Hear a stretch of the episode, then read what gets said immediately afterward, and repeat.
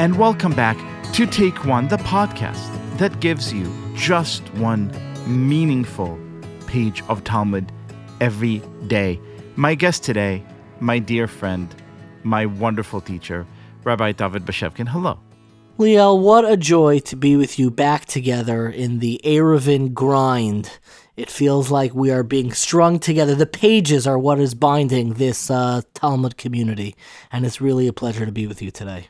The pleasure is always mine, and the Dapim, and I hope many of our listeners feel the same way, is really one of the constant pleasures that give this very mad year a sense of rhythm and a sense that maybe maybe things are going to be okay after all. And if you hear the kind of doubt in my voice, it's because doubt is the theme of today's page. I want to read to you a short passage that I found in today's page uh, 35b and ask you a few questions about one of the most fascinating things I think about the whole notion of religious faith in general, which is the idea of just how do you handle doubt. Here goes. As we learned in a Mishnah, says today's page, if one touched one other person at night and he does not know whether the person he touched was alive or dead, and the following day he arose and found him dead, and he's in doubt as to whether or not he contracted ritual impurity as a result of having come into contact with a corpse, Rabbi Meir renders him ritually pure. It is assumed that the deceased was still alive until the point that it is known with certainty that he is dead. And the rabbis render him ritually impure because it is assumed that all ritually impure items had already been in the same state as they were at the time that they were discovered. Just as the deceased was found dead in the morning, so too it may be presumed that he was dead when he was touched in the middle of the night. So once we get over this extremely disturbing notion of you know touching someone at bed at night, and who can remember if the person uh, you know, sleeping next to them in bed was alive or dead? Exactly. I mean, well, who knows? Who knows these things? Who can keep track of all of it? I mean, they're on their iPhone. I I assume they were alive.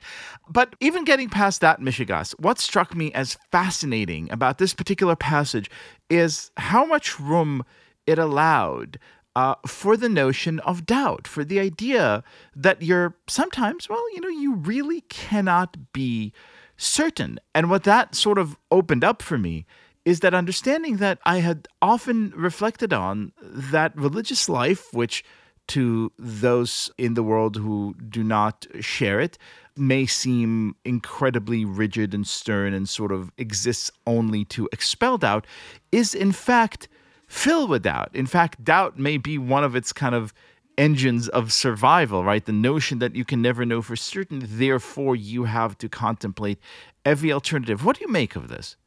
So it's so interesting, and I really think, you know, there are different lenses that we can talk about this problem.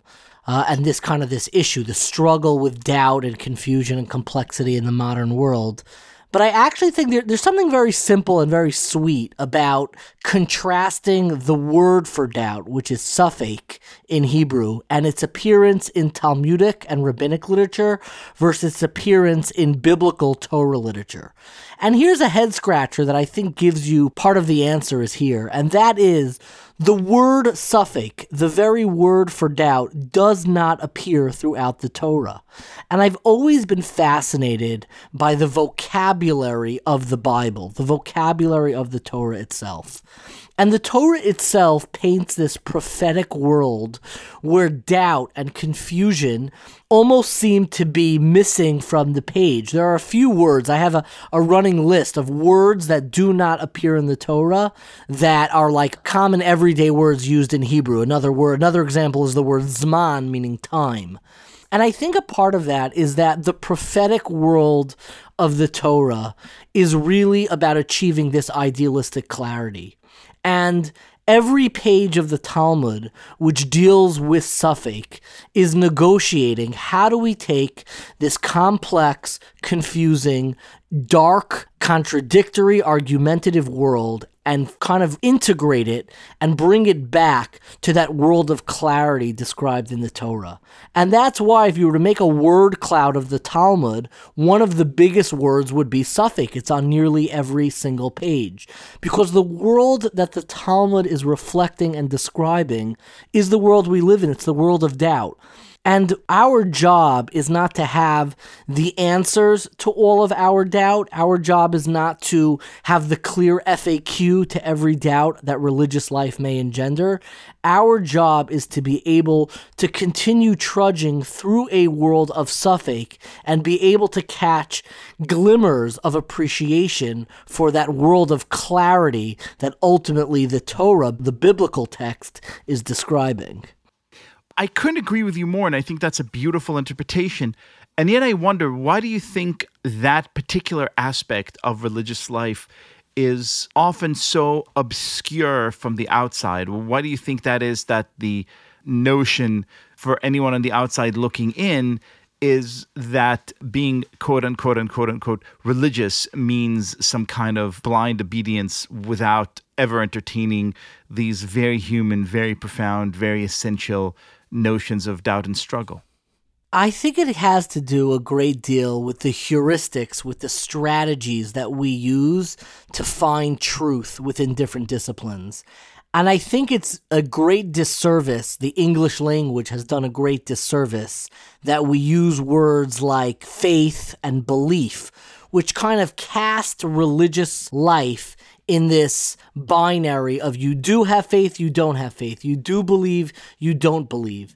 And I think religious life is much messier than that. And we're kind of casting this like true or false binary that we may be familiar with in math or in science, and we're recasting it onto religious life. And I think instead, the language to think about religious life is not religious, but it's relationships. And I would ask people, you know, do you believe in your spouse?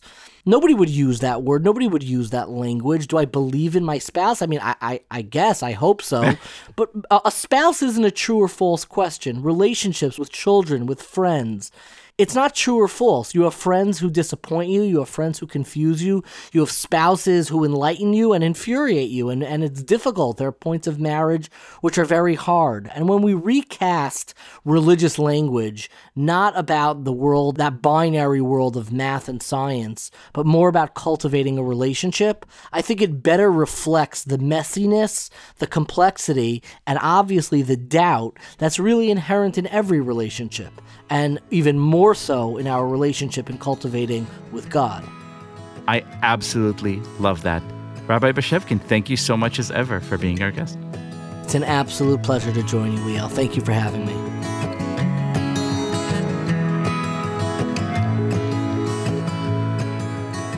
This has been Take One, a production of Tablet Magazine. If you enjoy this show, please go and rate and review us on iTunes or whatever platform you use to listen to podcasts. Each week, we'll be releasing new episodes, Monday through Friday, covering the entire weekly portion of Daf Yomi. I'm your host, Liel Leibovitz. Our producer is Josh Cross, and our editor is Paul Ruest. For more information, go to tabletmag.com slash take one or email us at take1 at tabletmag.com. I hope we've made your day a little bit more Talmudic, and we'll see you again soon.